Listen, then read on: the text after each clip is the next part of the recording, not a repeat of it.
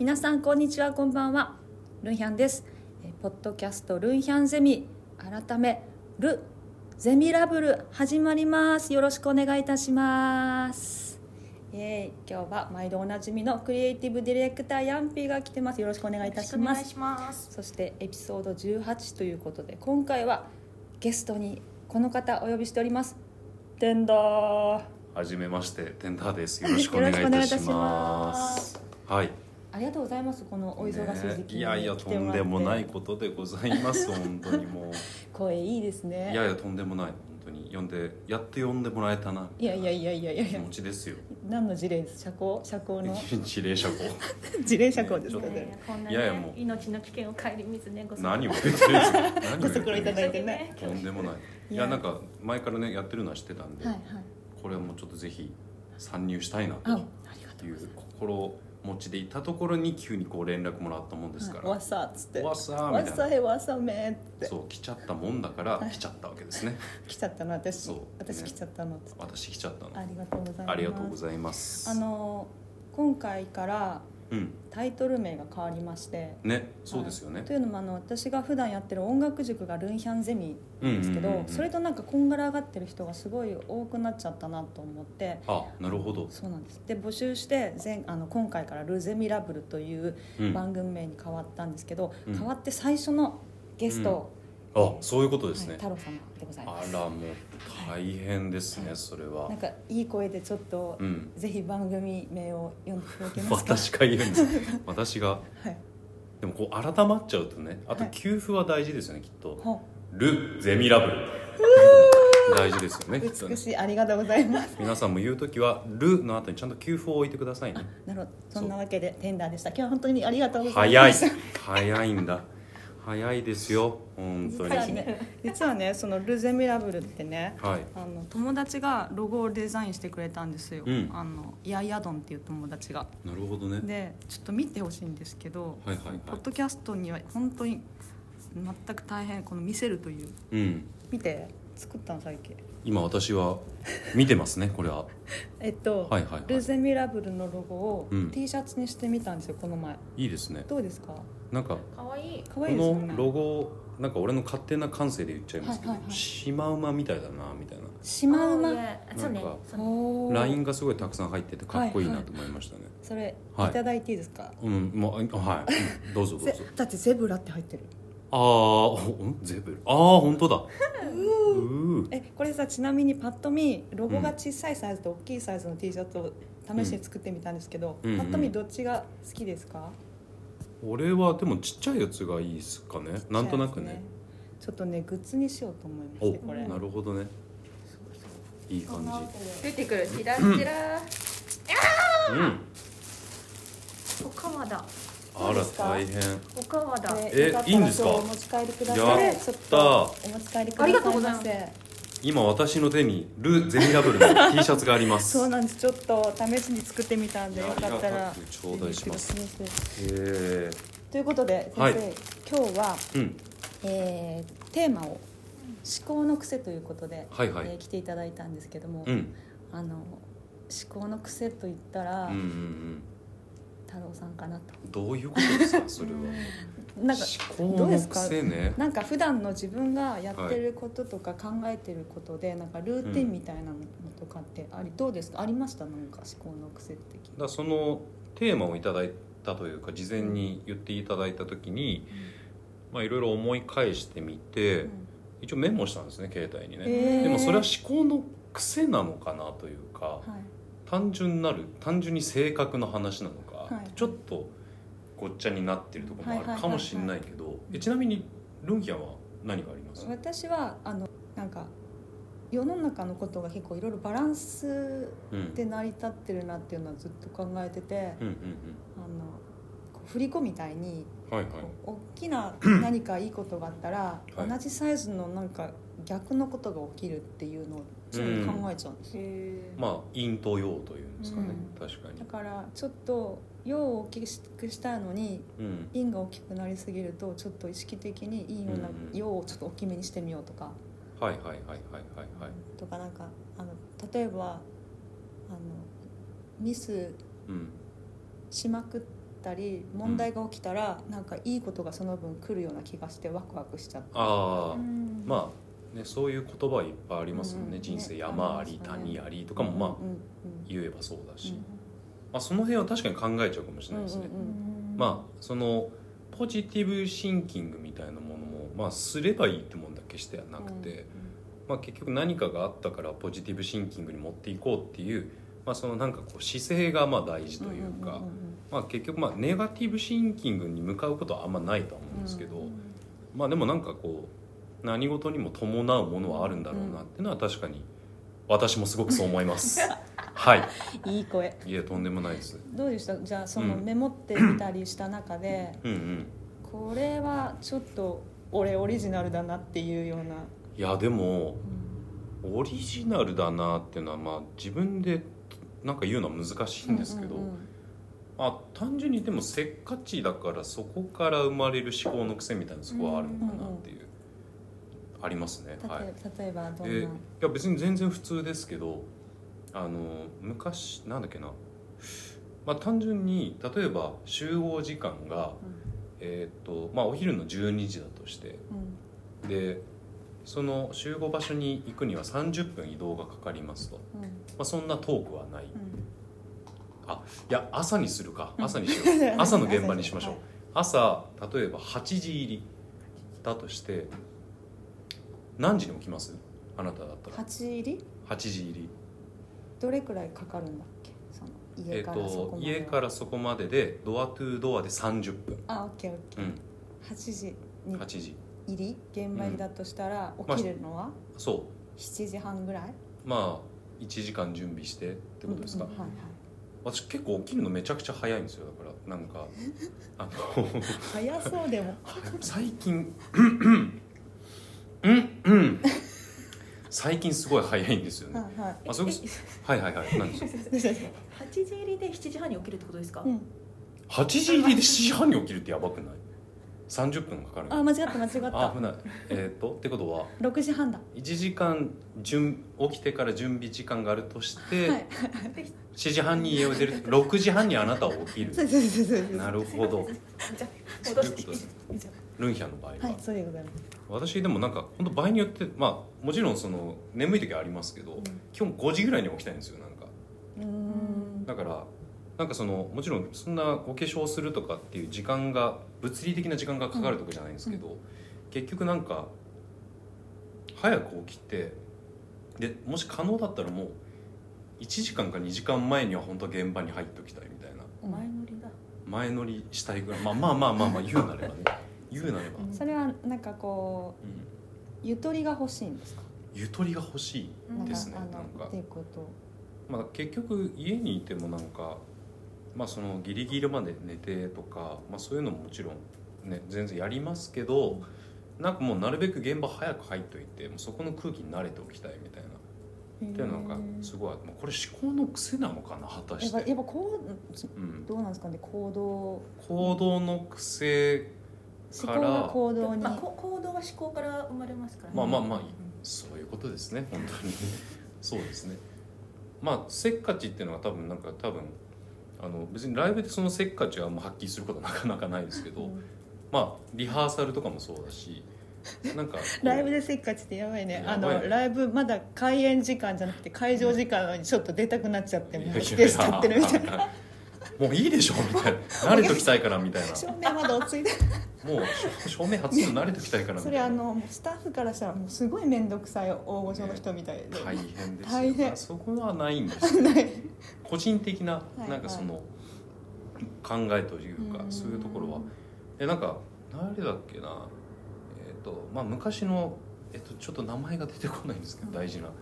昔の女優さんとかのなんかこう昔のドキュメンタリーとかをたまたま見てる時もなんかもう基本的に3時間前には私が入って舞台を眺めるのが好きみたいなことを言っててなんかそういうところの刷り込みもあるかもしれないですけどそれはいいことだなみたいな。だし、まあ、急にこうポンっていってもう5分前に例えば来て急にじゃあ5分後に本番っていうのも面白いかもしれないけど、もうなんかそこで起こることをあらかじめちゃんと想定しておきたいし、まあ、あそこでなんかできる可能性を広げていくんだったらなるべく早めにもう入っといて、まあ、とか言いながら今日は普通にジャストに来たけど可能ならばそうしたいみたいなっへていうのがなんかまずあるかなっていう。せっかちですね。ーせっかちなのかなそれって。私早く入りたいのはすごいわかります。わかります？早く入りたいすぐかそして終わったらすぐ帰りたい。あーでも近いかも。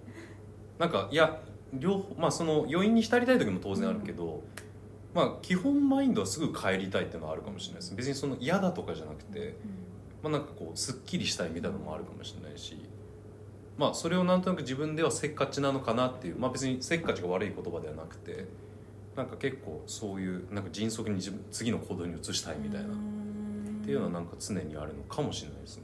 心配性ですか？心配性ですねめちゃくちゃ。そう。だだからし、うん。私も心配性だから早く入りたいんですよ、そう。何かがなかったらとか何かが1個なかったらみたいなところのちょっとね、うん。バッファーが欲しい。すごいそっち側の想像がしかもうん。なんか広がりすぎ、広がりまくるんだろうね。まあそうかもしれないですね。まあしんまあこれ本当だからレーベルの人とかも、まあ、太郎し心配性よなみたいな。まあ言われますけどまあゆえにねなんかだからこうちゃんとトラブルシューティングも考えられるわけだし、よく言えばね、まあ、それは全然あのまあねあの悪しきものではないでしょうから、うんうんうんでもただなんかそういう性格上なんかこうちょっと変に汗をかく量がやったら多かったりとかなんかそういうのは気持ちゆとり持ちたいなみたいな思いますけどね。はい。いいですねなんかうん。それ、とても。なんかねまあ思考の癖というのかでもなんか常日頃なんかそういうことを頭にずっと渦巻いてるというか、んありますね。じゃあなんか知り合いとかうん。と待ち合わせしたりしててもうん。ちょっと早めに行ったりします？うんそうっすね。友達とか。まあだからさすがにじゃあ友達と駅で待ち合わせをっつって1時間前に入ることはない。ん。ですけどそれはさすがにあんまないけど。でもまあ基本的に待ってたいし僕は全然遅刻してもらっても全然大丈夫な人ですね。なんか厳しい人もいるじゃないですか、うんうんうん。あの例えばじゃあカップルがいるとして「なんで遅れたの？プンプン」みたいな子も中にいるわけじゃないですか。だから僕は案外別にそういうことない。まあむしろ相手が遅れるんだったらあじゃあその間自分の時間ができるからじゃあその辺ブラブラしようとか、うんなんか割とそういう思考に至るかなってところがあるんで、ううまあ、それを寛容と言っていただけるならまあありがたいし、まあ、結構そういうところは割とえ割と自分勝手に楽しめるのかなっていう。はい例えばなんかそのさっきの現場に入ったりっていう話の中で、うん。早く入ることがうん基本的には自分のこうほっとするっていううん感じだと思うんだけど、逆にあの遅刻とかしたこもししてしまった場合はじゃああんまりもう心がなんかうん。安定しないというか、そうっすね。でもなんかやっぱ、まあ、この近年、まあこうまあ、テンダーっていうのを始めてでも行った時に、まあ、その仲間内だったらいいんですよ。例えばマネージャー「ああめっちゃ遅れましたすいません」みたいな。汗びしょみたいな、まあ、もうしょうがないじゃないですか。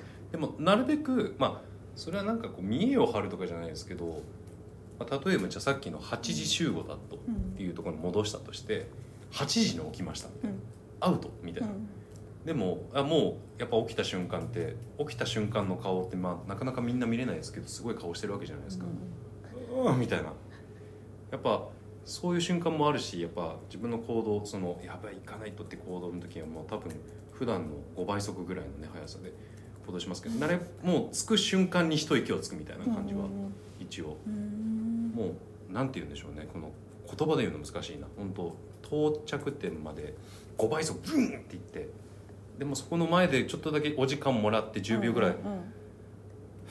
やっぱりその給付が必ね。給付がね。給付でございますねそうですね。やっぱりでなるべく入った時もなんかこうまあもちろんね「すみません」とかと言いますけど「ああごめんなさい」ってことよりかは「すみません遅れまして」っていうちょっとそういうなるべくゆとりを持つようにはうん。しようと心がけているのかも。結構そういう印象あります私、うん。なんか、なんかそういうところもなんかまあそのせっかちって自分で唱えてはいますけどなんかこう例えばじゃあ初めての方に会う時にそういう印象だとしてなんかすごいまあ別にこれはなんかかっこつけるとかそういうのでもないんですけど、うん。なんかまああんまりこう自分の振る舞いを崩しすぎてしまうと、やっぱりなんかこうねそのまあどんな方かもまだ会ってないから分かんないけどやっぱこうちょっと見方を結構限定されてしまうというか、うん。なるべくそうならないようにね。やっぱこう崩れ型が崩れてしまいますもんね。うんそうですね。それが一番こう一番後を引いてしまうこと。まあそうですね、まあ、結局遅刻はしてるんですけどね、うんうんうん。結局してるけどなるべくそういうところはうん。一旦落ち着かせる。まあなんか本当給付っていうのはすごくあのーなんか理にかんまあなんかそうですね、うん。すごく言い得てると言いますか、給付ルゼミナルプルも、うん。ゼミラブル給付っておっしゃってたんで。いやえ今なんて言いました？給付給付。給付。ルルルゼミラブル。そうですよね。あれ？今ルゼミルゼミルえ？ルゼミ？ルゼミラブル。ルあそうルゼミラブル。の方がなんか、ね、ルゼミラブル。そのルゼミラブルを言う時は心を落ち着かせる。そういうその言葉を言えばその瞬間だけ心落ち着くみたいなお感じ。まじないだ。おまじない。そう。そのワードが自分それぞれあるといいですね。なんかそうですよね。ね。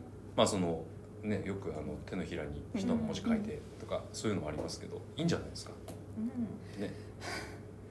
ルゼミラブル。すごい始まりました。すごい舞台が始まるみたいな緊張する時とかってうん。よくその人を書くって言うけどなんかあります？緊張とかします？いやステージ？最近スはテージとかやっぱり。緊張あんま最近しないんですよね。へいやするとは思うけどあんまその緊張におけるなんかこうジンクスみたいなものはそんなに、まああるとするんだったら、まあ、力を抜くっていうことなんじゃないですか、まあそのライブの前とかも、まあ、基本的にライブメンバーとかの場合だとまあメンバーも全然緊張するタイプの人たちではないんで、割と本当本番数秒前ぐらいまでみんなでヘラヘラと喋りながら「よっしゃじゃあ行くぞ」わーみたいなのやって、もうそのまんまのテンションで結構上がっていくことが多いというか、なんかこう、まあ、ステージ上に上がってからきっといろんなスイッチってそれぞれアーティストもあるだろうし、逆にも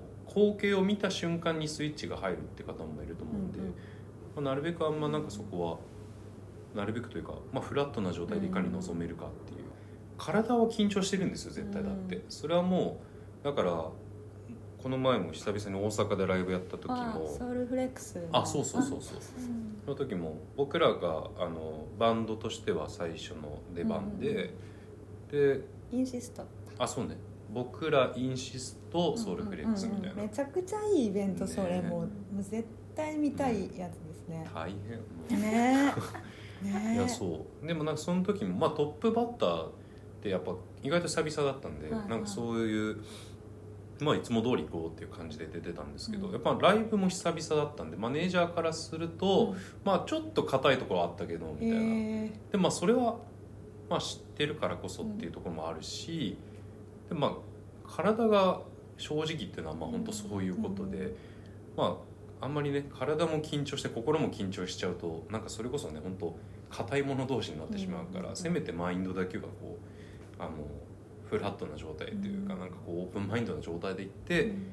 もう例えばもう何が起きてもあそうなんだへえぐらいのことを言えるような面持ちでいけた方がなんかいいかな。その例えばもし機材トラブルがステージ上がった瞬間にあったとしても、その場でなんかこう、まあ、対応というか、うん。それを面白がるっていうのかなんかそういうことにつなげるにはやっぱそういう結構フラットなマインドはすごく必要なのかなっていうか。なんか今コロナだからお客さんもマスクして表情見えないじゃないですか、うんで声も出せないから。はい。でステージに立った瞬間にうん。なんかこうこうみ見えないというか読めない部分もいっぱいあると思うし、うん。なんかこう今までと違うものがいっぱいあるじゃないですか、うんなんかこう出てきたらみんな立つとかなんかそういうあのとかあなんかあったっていう話して。て、前回のライブの時は、うん。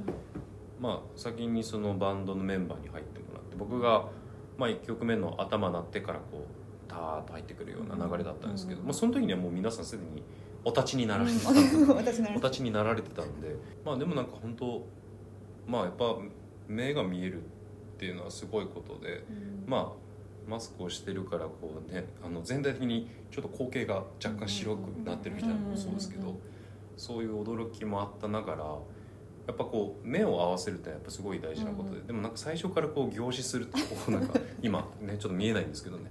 目見開くよりかは、まあ、まずはこう、ね、今見開いておりますが。ででまあそれまあまずはこう音を遠くに飛ばすことが大事、まあ、声もそうですけど、飛ばしながらコミュニケーションとしてその後に「ね」とか「ね」とか右左前を見ながら、まあ、いろんな人の、まあ、顔を見るというか。でもなんかその辺はやっぱりマスクしてるから表情わかんないながらやっぱ目で疎通が取れるっていうのはすごくこう要素としてでかい。でやっぱそういうところはまあ言い方は変ですけどまだ恵まれてるかもしれないし。口まあそうねそうそうそう。そう口は嘘をつきますが目は嘘をつけませんがそう。素晴らしいことをおっしゃいますよ本当にもう。本当に目は嘘をつけませんのでね。はい。いや本当そうですね、ちょっとお手紙をはい。一個紹介してもいいですか、どうぞどうぞ。えーっとはい。うん。ルイヒャンさん、ヤンピーさん、そしてゲストが天様こと天田太郎様、はい。こんにちは。いつも楽しく拝聴しております。はい。素敵素敵な太郎さんのお声と。はいルンルン様、ヤンピーさんとの掛け合いがとても楽しみです。えー思考の癖ですが、娘の行動についてと、はいはい。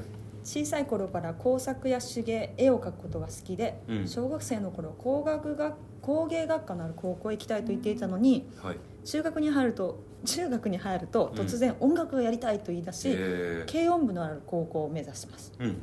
で無事入学するも、はい軽音部ではなく吹奏楽部に入部しうん。習っていたピアノの先生に音楽専攻のある大学に行きたいと相談するもうん。英語に力を入れている高校に入学したのだから英語を取得してはどうかとアドバイスされ留学に力を入れている大学を目指すことになりました。なるほど。が残念ながらその大学へは行けず現在他の大学へ入学し経済学部で経営を学んでいます。うん。がしかし突然デザインをやりたいと大学を通いながらバイトで貯めた資金でデザインのオンラインスクールを受講しはい。デザイン事務所でのインターンやデザインの勉強を兼ね自分でアポを取りプロの方たちとお話を聞きに行ったりうん。地元広報誌のレイアウトやデザインのお手伝いなど彼女の思考と行動力にずっと驚かされっぱなしです。素晴らしい。これを私の知人や友人に話すとうん。さすがあなたの娘さんですねとなぜか言われてしまいます、うん。という、えー旭川市在住の白玉さんからお手紙いただきました。ありがとうありございますがとうございます。ありがとうございます。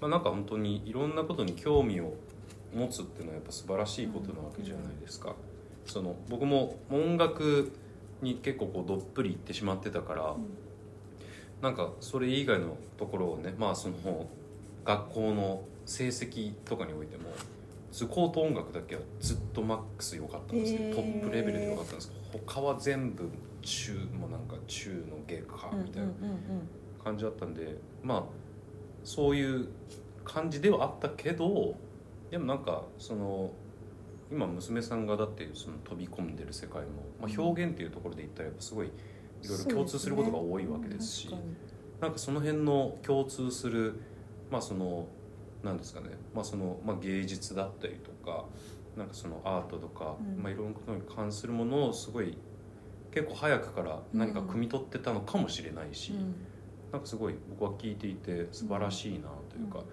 お母様もきっとそういう感性をお持ちでいらっしゃるでしょうから、周りのお友達もうん。うん「親子ね」みたいな、うんなんかそれはまあごめんなさいちょっと言葉違うんです。いやでもなんかそういう、まあ、すごく自然な、いうんうん。しかもすごい行動力ですよね。や本当すごいと思う、ね。なななんか私その娘さんの考え方とかって大きくは変わってないと思ってて多分自分がどうありたいかっていうところの手段がちょっとずつそうですね。こう影響をもらうものによってうん。進化している。うんかなと思うからだからそれをねこう一個一個こう自分の力で汲み取っていくのってすごいなと思って、またなんかこのお母さんがそれを結局すごくこうフォローしてるのもすごい伝わるといまあうか、そういうことですよね、うん。本当やりたいのにねに多分やりなさいっていう多分ねそうバックアップがあるから。すごいいい環境ですよね、チャレンジさせてもらえるって。いや素晴らしいと思います、ね。本当に。この子がいつか何かを見つける素晴らしい。旅が今ずっと続いてると思うといいなと思いますけど、たくさん旅行に行くみたいなことうですよね、ん、いや本当そうだと思います、ねそうだと思います。ヤンピーも本当にすごい行動力で、まあ、こういう仕事をしているのもなんかうなずけるというか、うんうんうん。なんかあの DM 芸人なんですよ。DM 芸人。あの気になる人に DM めちゃくちゃ送りまくるああ人でなるほどねあお仕事お仕事とあかねーなるほど。感じでね。そうただただ友達になってくださいとか。そうそうあ何か私にあの、うん。力になれることありませんかっていう連絡を、うん。あのインスタですごいすごいアーティストだなとか、うん。あのそれはもうファッションだとか、うん。うんもう音楽だけじゃなくてファッションとかいろんな分野で気になる人には DM を送って、うん。お手伝いしたいんですけどっていうメールを送るなるほどねにねなるようにしかならないですから、まあでもそれは本当そうですよね。でそれでもしねなんかコミュニケーションが取れるようにとご縁があったし、うん。そうでなければ今じゃなかったしなんか本当そうだと思いうんます、多分そのその確率が上がっていくように日々整えるっていう、まあでもなんかそれをあの例えば日本人の方の場合ってまあわかんないです。これはなんとなく思うぐらいですけど、うん。まあ恥ずかしがり屋の方が多いとか例えば、だけどなんか僕も、まあ、言ってしまえば同じように DM を送ってしまう時あるし、まあうん、それこそなんか、まあ、ユリン・ナジアっていうダンサーがいて、うんそれも2年前とかですよね。なんかたまたま動画自分の曲を使って踊ってくれてるうん動画あって、めっちゃええやんと思っても、うんその場で送ったのがそのまんま MV, MV の出演につながったりもそうだしまあなんか早い時は早いじゃないですかやっぱうんそう。だしまあそれもやっぱこう、まあ、我々みたいにそのいきなり送るって言ってももちろんその人の振る舞いとしてねちゃんとあのそうそうそう。そう。ちゃんとそういう入り口があってこその、はいはい。本当に素晴らしいことをやってますねってことをまず伝えて、うん。で何か本当に一緒にできることがあったらいいですねみたいなつながりを作れたらなんかすごくまあそれねまあなんかハッピーを探してるというか、うんなんかそういう行動力多分本当この娘さんにも同じようなことがすごくうん。感じられる気がしたんで、うん僕は聞いていてすごい親身なうん気持ちでしたね。で全部なんか栄養素みたいにどこかでうん。何かにある日急につながることあるじゃないですか。全然やってたもの全然違う2つのものが今ここでリンクするかとうんうんか例えばこの娘さんがやっているその吹奏楽のこととデザインの道行ってる時にこの吹奏楽のこことデザインが急につながるとか。いつかお二人が衣装で着てるかもさ、この娘さんのおお洋服おうん、おかもしれない。いやです全然ある。全然。ありますありえますよね。ありえますね。うんあの時の白玉の娘ですって言って。ますそ そう思ったらなんか興味があることとかピンとくるものはガンガンやった方がいいですね。ね、なんか本当だからもちろんいろんな技術でつながるっていうところも、まあ、その例えばスキルがあったりとか、でもなんかやっぱ結構意思の疎通っていうのが、まあ、とにかくでかいと思うんで、うん。なんかそういう多感であることをなんかこういろいろアクティブに行動していく中でそのやり方が近い人がどんどんこう例えば仲良くなって、うん。まあ類や友を呼ぶって、うんまさにそういうことだと思いますからなんかそのスタンスで続けていろんな世界を広げてもらえたらすごく楽しいですよね。うん。だし我々もそういうふうに頑張りたいなというふうに すごく思いましたいや本当に。はい。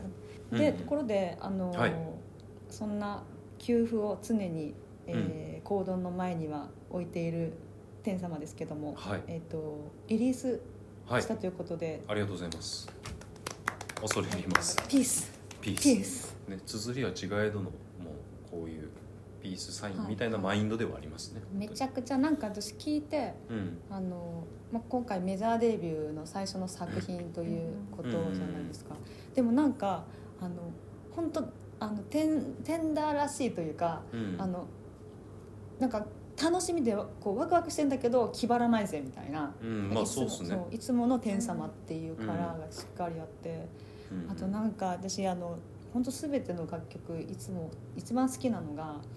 あのすごく音がこうなんていうのこうなんか今っぽいシャープなものとうん。あったかい木て木的な木みたいなものがうん本当いつもミックスされててあったかいんですよ、それがなんか今回もなんか出ちゃって、うん。もうやだもうやだもうこの子すって やだもうって思って。いやまあでもそれはなんか常日頃あの、まあ、有機的なものと、まあ、無機質ってまあ、言い方もあるんですけど、うん。でもなんかその辺は楽曲を作るに上においても、まあ、なんかクリエイティブにおいてもすごく大切にしていることで、まあ、なんかこうどっちかに寄ったものっていうのはまあ作れるわけじゃないですか、うん例えばすごくこう全体の音がキラッとしたなんて言うんでしょうね。すごくこう音圧があって、うんうん肺抜けが良くてうんうんうん。みたいな。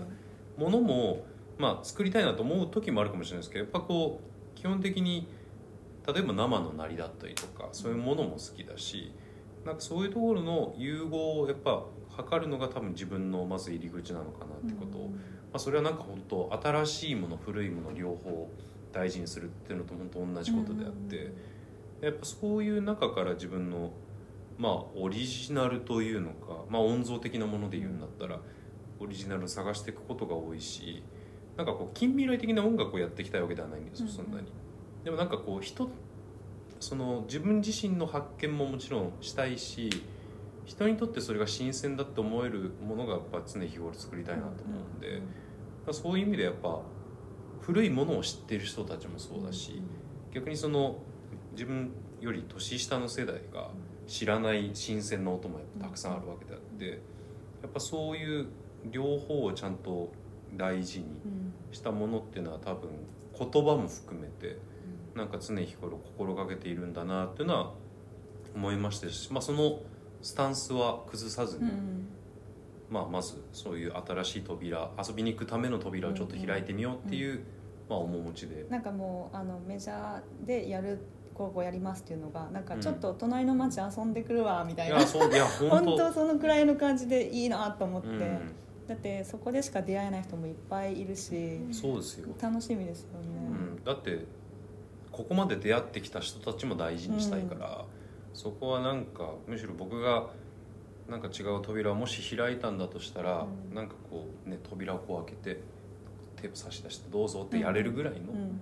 なんかみんなが行き来できるあの道を作れたらまあそれが一番いいのかなと、うん。それは例えばリスナーの人だったりとかだけじゃなくて、まあ、自分の周りのうん。チームだったり、まあ本当全体のクリエイティブをやってらっしゃる方だったり、それはなんか本当何かを作っていくっていう人たちがちゃんと通れる大きな道を作っていくっていうのが多分自分の役目なのかなというか、まあ、よくシラップとかともなんかその何ですかね。あの役柄の話前もなんかしたかもしれないですけど、まあ、別にそれは決まりきってることではなくてこんな喋って大丈夫なんですか？これは。あ大丈夫ですもちろんもちろん。あ本当ですか、はい。あそうそう。なんか。こんなあの時間を気にするゲストあ初めて初めて。ああいやいやいや一応ね。